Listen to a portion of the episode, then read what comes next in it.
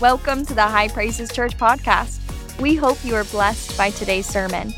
Now, here's student pastor Evan Sestar.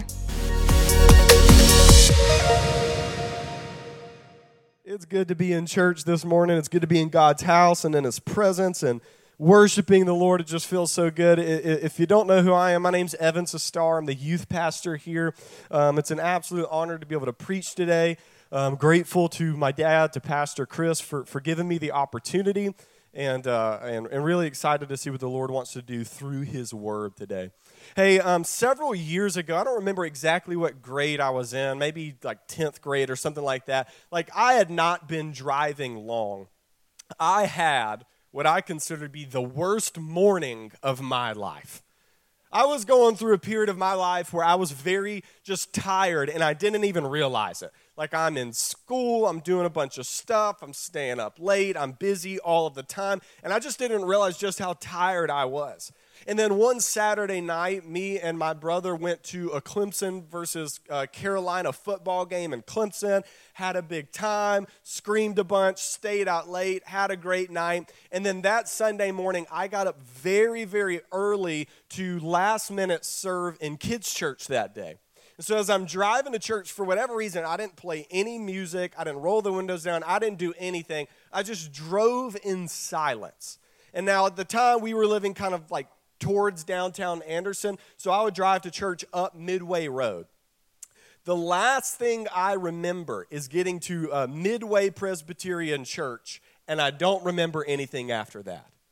Which means I drove four minutes asleep at the wheel. Then, as I'm coming around the curve, where is, is it Rivendale, where that little entrance is to that neighborhood right there? I, I am and suddenly, oh, you know, woken up because my car is going off the road. I slam on the brakes, I'm screaming, I run into a sign, and I just sit there. And thankfully, this, this kind man on his way to work stopped and checked on me, and we got everything worked out. It was terrifying. And to this day, my parents are like, Evan, you can tell us. Were you looking at your phone? It's all right. I'm like, no, I actually fell asleep at the wheel. It was miserable. I, had no idea I was that tired in that season of life. I had no idea I was that tired that morning. And, and because of all of that, quite literally, I wrecked my life that morning. Maybe you've walked into church today, and if you're honest, it's not that you're physically tired or mentally tired, but maybe you're honest this morning, your soul is tired. Like in, your relationship with God, in your spirit, you are tired and you are burdened, and it is weighing on you. Maybe the guilt of sin is weighing on you today of who you used to be or, or what you've done or what you're doing now, and you feel like you can't break free or be forgiven, and it's just a burden, and every day gets heavier and heavier, and you're more and more tired. Maybe you're trapped in a cycle of sin, an addiction, a habit. It's destroying your life or your family or whatever, and, and you're desperately wanting to break free, and you're just tired. Maybe because the way you were raised, you're bound to legalism that you don't work for God because He saved you, you worked in order to be saved. And every day you're met with your own imperfection and you're tired. I've come to tell you today if your soul is tired, Jesus says, Come to me, and I will give rest for your soul. And so today, that's why we are looking uh, first at 1 Kings chapter 12 in the Old Testament and then Matthew chapter 11 in the New Testament. What I'd like to do today is read both of those passages. We're going to mainly camp out in the New Testament and Matthew, but I want us to read this story in the Old Testament to kind of have as a reference point to keep in the back of your mind as we're reading this passage because I believe it's a good parallel. And so today I'm going to read a lot of scripture. And so, what I want you to do, I, I want to invite you, don't zone out. But I want to invite you uh, to, to pay attention, to, to stare at the screen, to read along with me, and trust that God's word is not any word, but it's living and it's active. And before I preach anything, allow God to speak to you directly through his word. So I want to ask, would you stand this morning in reverence of God's word? And our, our first reading, it's going to be from 1 Kings chapter 12, uh, I believe beginning in verse 1. And it says this And Rehoboam went to Shechem, for all Israel had gone to Shechem to make him king. So it happened when Jeroboam the son of Nebat heard it, he was still in Egypt, for he had fled from the presence of King Solomon and had been dwelling in Egypt. They sent and called him. Then Jeroboam and the whole assembly of Israel came and spoke to Rehoboam, saying, Your father made our yoke heavy. Now, therefore, lighten the burdensome service of your father and this heavy yoke which he put on us, and we will serve you. So he said to them, Depart for three days, then come back to me. And the people departed. Then King Rehoboam consulted the elders who stood before his father Solomon while he still lived. And he said, How do you advise me to answer these people? And they spoke to him, saying, If you will be a servant to these people today, and serve them, and answer them, and speak good words to them, then they will be your servants forever. But he rejected the advice which the elders had given him, and consulted the young men who had grown up with him, who stood before him. And he said to them, What advice do you give? How should we answer this people who have spoken to me? saying, Lighten the yoke which your father put on us. Then the young men who had grown up with him spoke to him, saying, Thus you, you should speak to this people who have spoken to you, saying, Your father made our yoke heavy, but you make it lighter on us. Thus you shall say to them, My little finger shall be thicker than my father's waist. And now, whereas my father put a heavy yoke on you, I will add to your yoke. My father chastised you with whips, but I will chastise you with scourges. So Jeroboam and all the people came to Rehoboam the third day as the king had directed, saying, Come back to me the third day. Then the king answered the people roughly and rejected the advice which the elders had given him. And he spoke to them according to the advice of the young men, saying, My father made your yoke heavy, but I will add to your yoke. My father chastised you with whips, but I will chastise you with scourges. So the king did not listen to the people, for the turn of events was from the Lord that he might fulfill his word, which the Lord had spoken by Ahijah the Shilonite to Jeroboam the son of Nebat.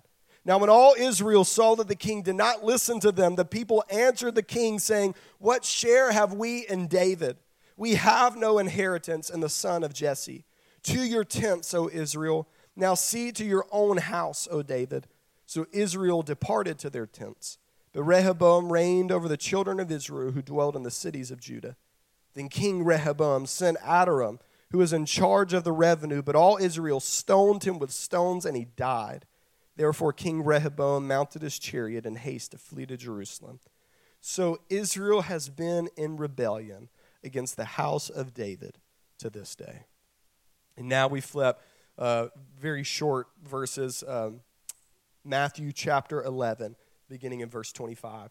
At that time, Jesus answered and said, I thank you, Father, Lord of heaven and earth, that you have hidden these things from the wise and prudent and have revealed them to babes. Even so, Father, for it seemed good in your sight. All things have been delivered to me by my Father, and no one knows the Son except the Father. Nor does anyone know the Father except the Son, and the one to whom the Son wills to reveal him. Come to me, all you who labor and are heavy laden, and I will give you rest. Take my yoke upon you and learn from me, for I am gentle and lowly in heart, and you will find rest for your souls. For my yoke is easy and my burden is light. Thank you so much. You can be seated. I know that was a lot of scripture, but I believe God's word is powerful in and of itself. So here's what's going on. Let me summarize the Old Testament passage, then we'll dive into the New Testament and kind of compare them along the way. What's going on is King David is king over Israel. Everything's going good. He dies, and then Solomon is made king over Israel. If you've grown up in church, you know that Solomon is the wisest man to ever live. God gifted him with supernatural wisdom. But eventually, Solomon, though he was wise, became foolish. He quit worshiping God. He took all kinds of wives from all these other nations and he began to worship their idols. And God said, I'm going to pronounce judgment on you and the nation for your idolatry and sin. So then Solomon's son Rehoboam takes over. And Rehoboam is marked by a few characteristics.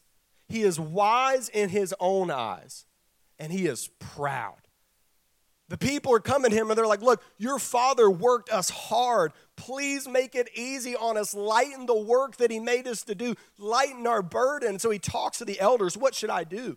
And they're like, If you will serve the people, they'll serve you forever. But he rejects wisdom for foolishness. And he talks to his buddies that he grew up with, and they say, Tell them you're going to make it worse on them. it's pride. I'm king, I'm in control you serve me and do whatever I want. I lord over you. And when he tells them that, he adds this heavy burden on them.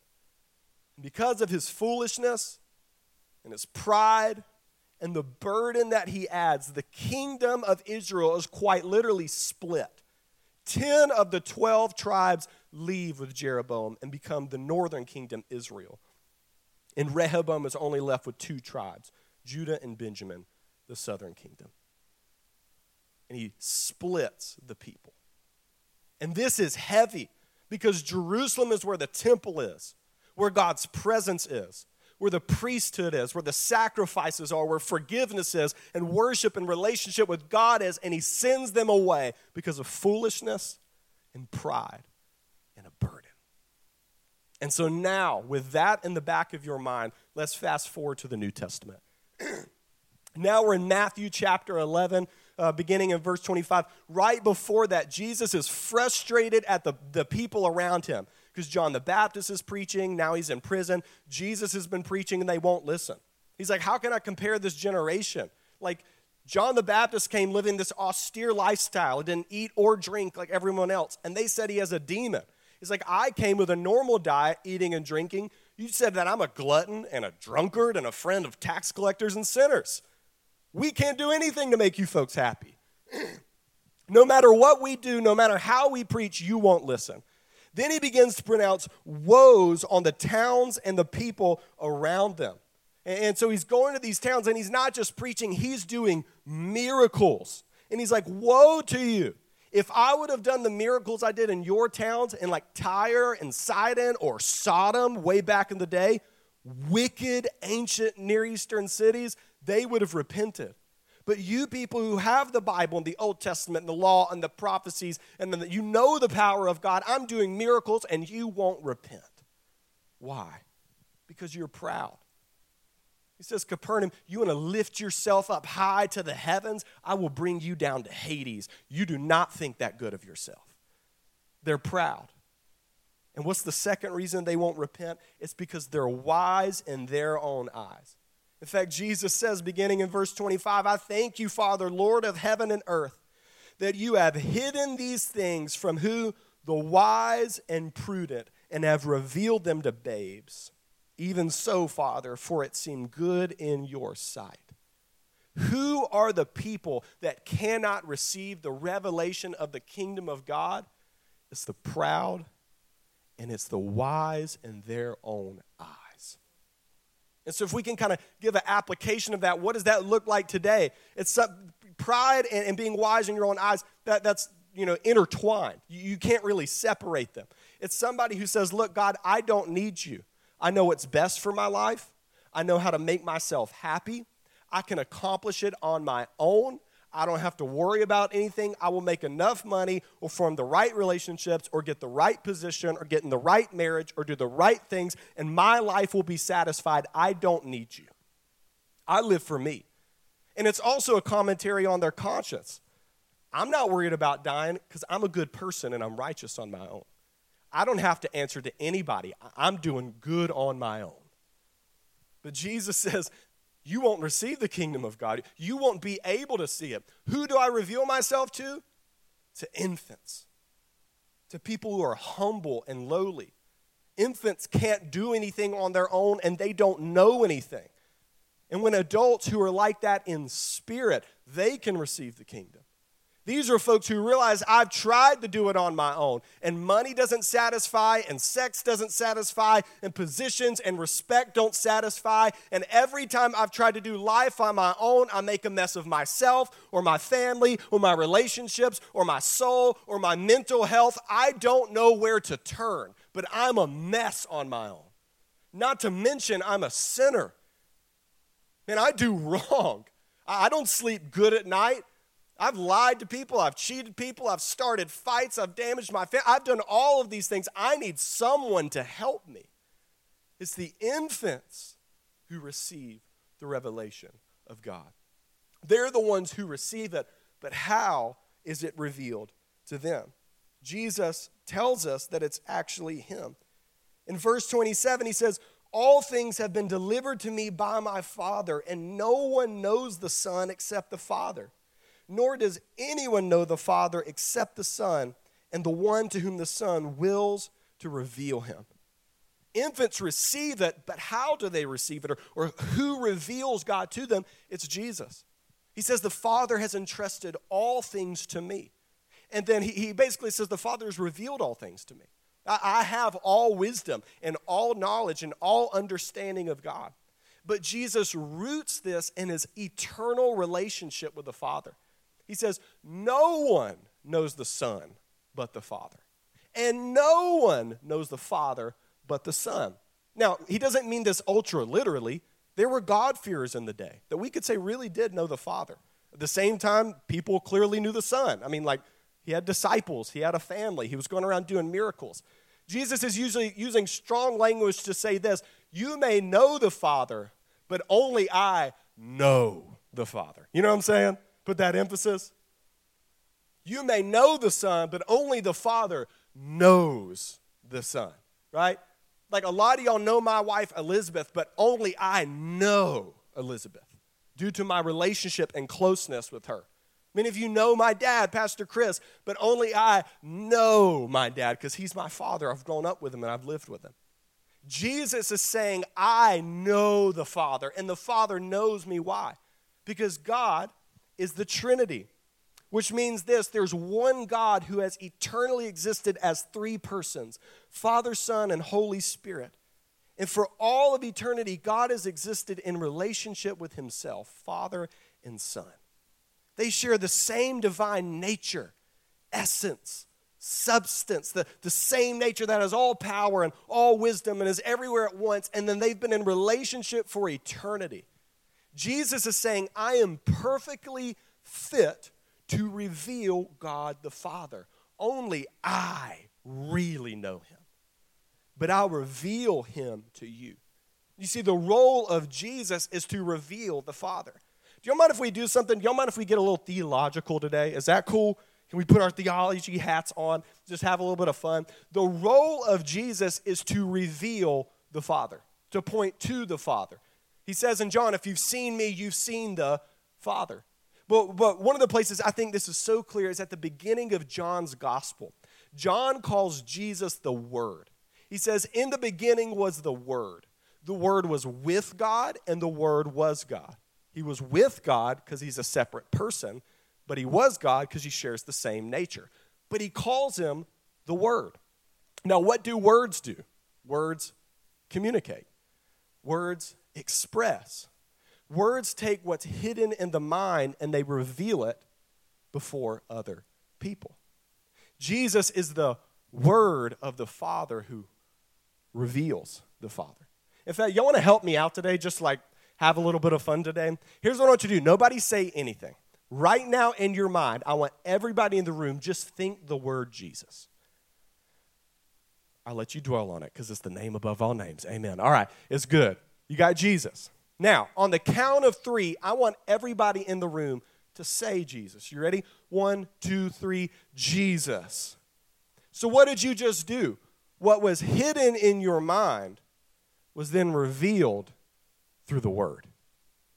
Jesus, the Son of God, the Word of the Father, is the one who reveals the Father because of his unique relationship with him. Now, y'all want to just have some fun and let's just complete the Trinity? You guys want to, is that cool with y'all? Because we're missing the Holy Spirit, okay? You think, Father, it's revealed by the Word, but the only way a word is spoken is by your breath. That Hebrew word ruach, which means breath or wind, it also means spirit.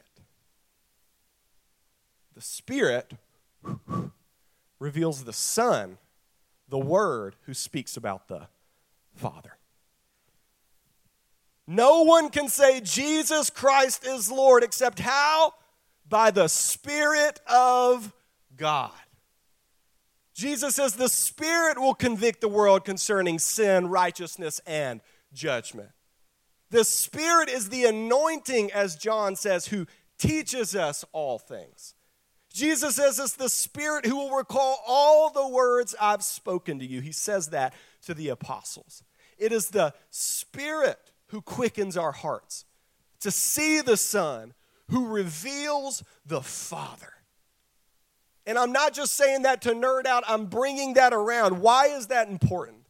Because Jesus says this the only people who can receive the revelation of the Father are infants. But how do we become infants in spirit? Not on your own. You can't work up humility in yourself. You're born in sin. How do you become an infant in your heart? It's by the Holy Spirit who brings you low. Jesus says that it's the Spirit who will convict the world concerning sin, righteousness, and judgment. It means it's the Spirit who makes us wise about the sin in our lives. It's the Spirit who teaches us about the righteousness of Jesus. It's the Spirit who enlightens our minds to know and believe that Jesus is coming back one day to judge the living and the dead, and I need to repent. And it's the Spirit who convicts me and brings me low. That I have to admit, I'm a sinner.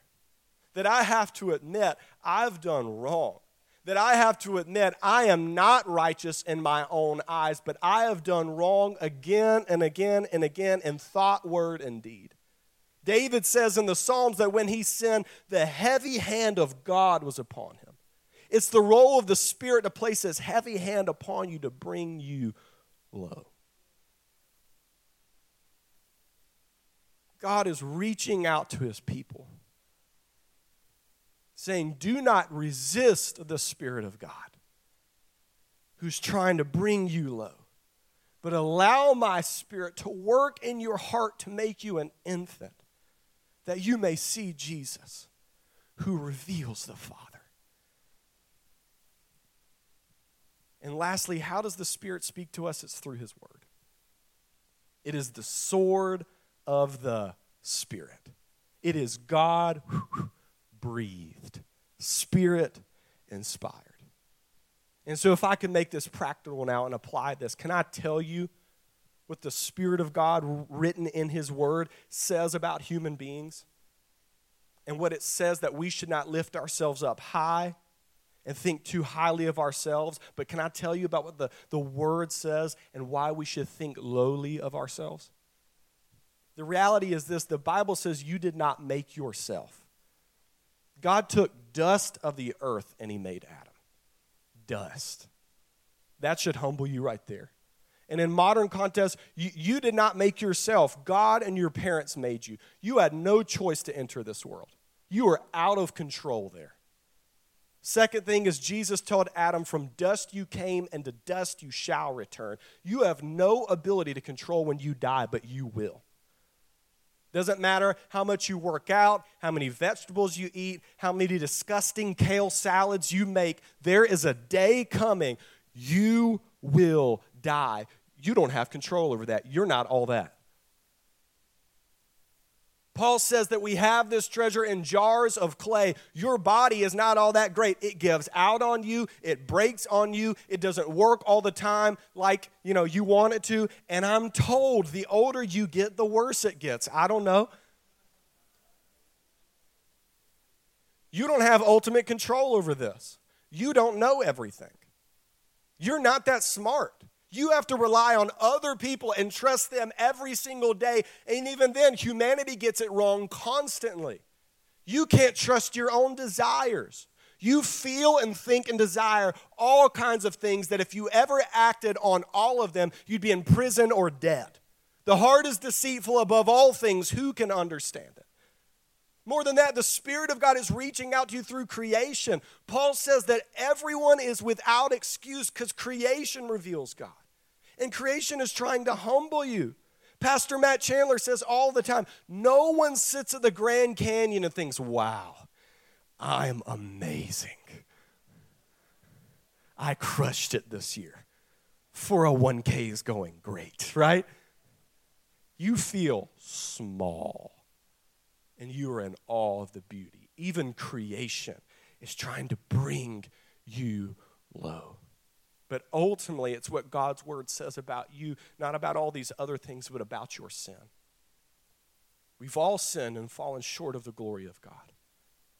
We've all done wrong. We've all been born in our sin. We've all lied and hurt other people. We've taken things that we shouldn't have. We've maybe done sketchy business dealings. Maybe you've, you've, you're addicted to pornography. I don't know. Like we've, we can go, the list goes on and on and on. No matter how righteous you want to portray yourself to people, if you're honest with yourself in here, in here, you are selfish and wicked and sinful, and you've done things time and time again that you regret because you know they're wrong. And you are not on your own this self-controlled wonderful being. Jesus says if you if you sin you're a slave to sin. We're all a slave to something without christ. To money or respect or power or position or comfort or pleasure. And we know we couldn't stop seeking those things if we tried because we love them and I'm not saying that to be negative or to be a downer to beat you up today. I'm just trying to bring you low. You're not all that, and neither am I. And the Spirit of God is reaching out to you, maybe right now. If you're watching online right now, saying, just admit it, you're a sinner and you need me. You are not your own God, you're an infant and you need me. And if today you admit your sin, repent of it, hate it, place your faith in Jesus who lived perfectly for you and died the death you deserved and rose again, you will be saved. We just sung it whoever calls on the name of the Lord will be saved. Don't think of yourself so highly. Bring yourself low by the Spirit of God. But then finally, after Jesus says that he reveals the Father to infants, he kind of gives us an idea of, of who he's calling out to and what he wants to do for us. He says in verse 28 Come to me, all you who labor and are heavy laden, and I will give you rest. Take my yoke upon you and learn from me, for I am gentle and lowly in heart, and you will find rest for your souls. For my yoke is easy and my burden is light. Jesus is reaching out to the people who are tired of their sin, tired of doing life on their own, tired of their bondage, and want somebody to make it easy. In fact, if we think back to our Old Testament passage, Rehoboam, he's foolish and he's proud and he places a burden on the people. And what happens? They split. Jesus is the wisdom of God who is gentle and lowly. Says, Let me re- remove your burden and give you mine that is easy and light. And instead of sending people away from the kingdom of God, he says, Come to me. Jesus is the fulfillment of what Solomon and Rehoboam were not. Come to me. In fact, Jesus is quoting here a passage from Jeremiah, I believe it's chapter 6. I'm going to paraphrase here, but God is calling out to a sinful and wicked people, Israel. and he's saying this He's saying, Look, return to me, walk down the ancient paths, go toward what is good. You will find rest for your souls. And the people say no. And Jesus is subtly referencing that passage, saying, I'm the Ancient of Days. I'm goodness itself. And if you will just come to me, Israel, like I called out to you through Jeremiah, you will find rest for your souls. what Jesus does is he removes the burden of sin and he places on us his own yoke that is easy and light. When he's talking about yoke, he's not talking about an egg, but I know you're all thinking it. Right? A yoke was something you would put on an animal to hook them up to farm equipment.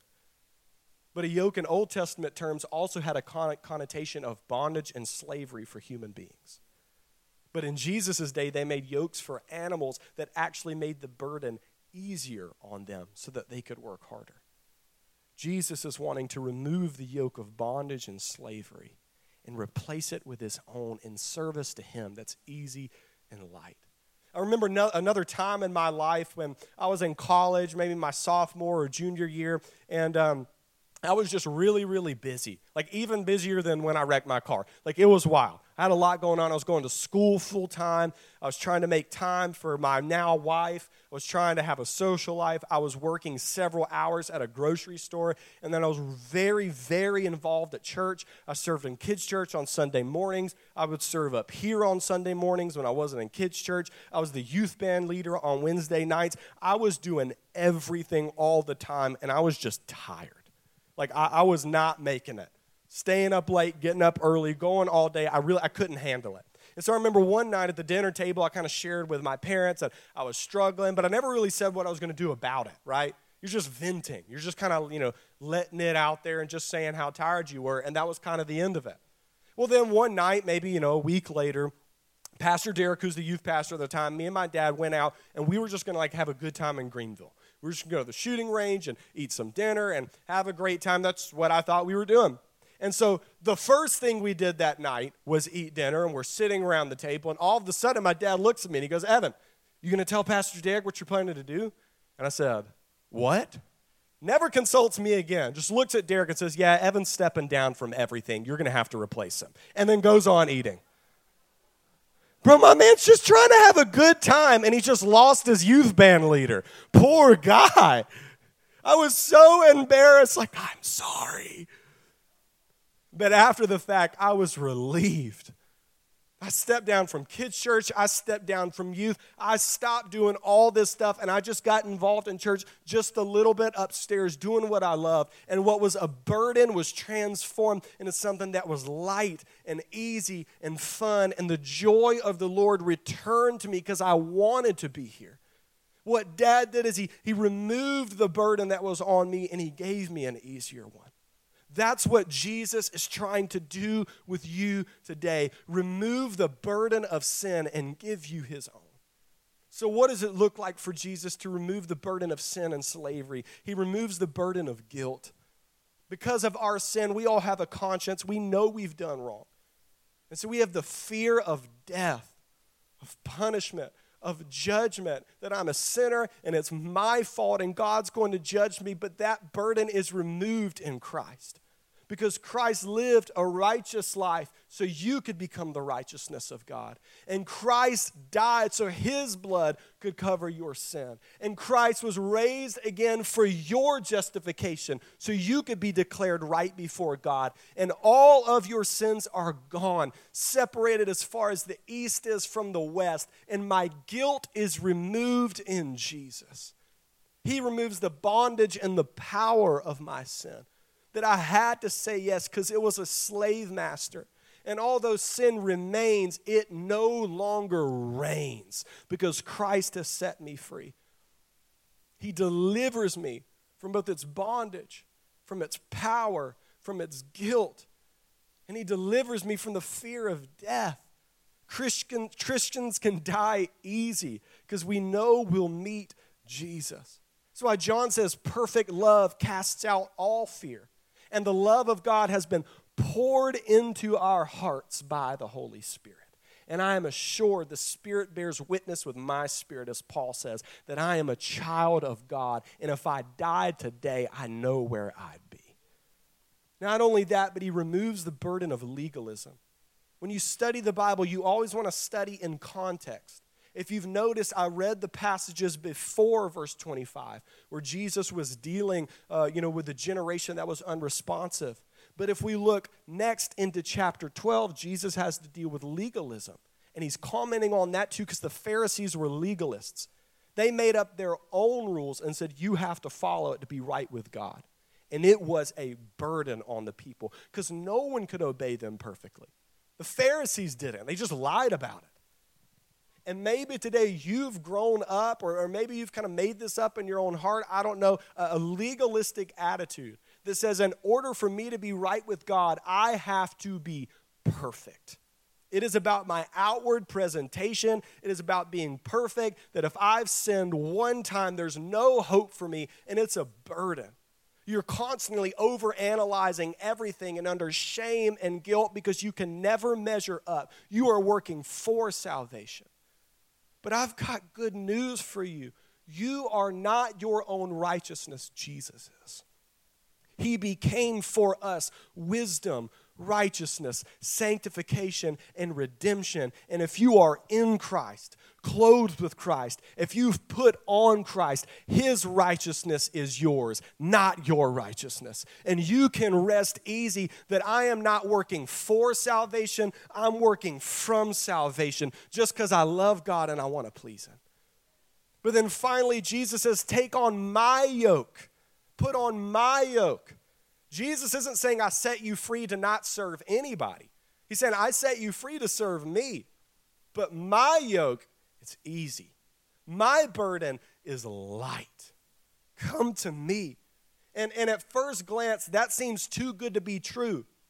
Because what Jesus commands us to do is kind of difficult, right? Like, you know, if you want to follow me, you're going to have to carry your cross. You need to die to yourself, right? The death of the saints is pleasing in the Lord's sight. That doesn't sound good. Forgive those who sin against you. Bless those who curse you. Oh my gosh, Jesus, are you sure? And yet, what Jesus calls us to is easy and light. Paul says that God works in us both to will and to work. It's easy because I have a new will. I want to. I have this weird desire. I want to forgive those who sin against me. And I want to bless my neighbor. And I want to be free from sexual sin. And I want to start telling the truth no matter what happens. Why? Because the Spirit is working in me. But he says he works in you both to will and to work. I now have a supernatural power and capability to carry it out. I don't just want to, I actually can. John Wesley says that God works in you so you can work. God works in you so you must work. God has worked in us so that we can work out our salvation. And in Christ, we have that strength. His burden is easy because by following the difficult things, it actually sets me free, and I know it. When I stop loving money so much and worshiping it, I'm actually free from the anxiety of having to get all this stuff and worried about losing it because it's not mine anyway. When I actually become chaste and live a pure sexual life, I don't have to worry about all the consequences. I can rest easy. I'm walking in God's will, and it's the best thing for my life. Right? I know when I forgive those who hurt me, I'm actually set free from anger and bitterness that would rot my soul till the day I died. But now I can just let it go. The hard things become easy because of what they do for us. It becomes easy because I know the hope of eternal life and I want to endure. It becomes easy because I have a love for God. We love because He first loved us. And Jesus is King of kings and Lord of lords, but He doesn't lord it over us, but He's watching out for our good. And if Jesus Christ was born in a manger and became a man, if our king was crowned with a crown of thorns and enthroned on a cross and he did all that for me, I'm saying, Jesus, I'll follow you anywhere. Tell me what you want me to do. And it's easy because I do it out of love. And so, would you stand today? In a moment, I'm going to invite everybody down to the altar just to respond, and you respond how you need to respond. If you need to repent of your sins today, if, you, if you're one of those people that you're wise in your own eyes, if you're proud, but, but the Spirit has brought you low, repent. You don't have to do a hand raise. I don't have to walk you through a prayer. If you just call in the name of the Lord, you'll be saved. And then for the rest of you, if, if you're a Christian, but there's areas in your life that you are a little proud or you are a little wise, hand those over to the Lord today. Say, God, I trust you. And for the rest, say, Lord, reveal to me your burden is easy and light. And God, help me to walk in the freedom you've intended for me. So, if you will, would everybody in the room just step down to the altar? Come on, everybody step out. And this is just a place where you meet with God. This is a, a physical statement. Lord, I'm coming to meet with you. I'm coming to give my all to you. I'm coming to respond to you.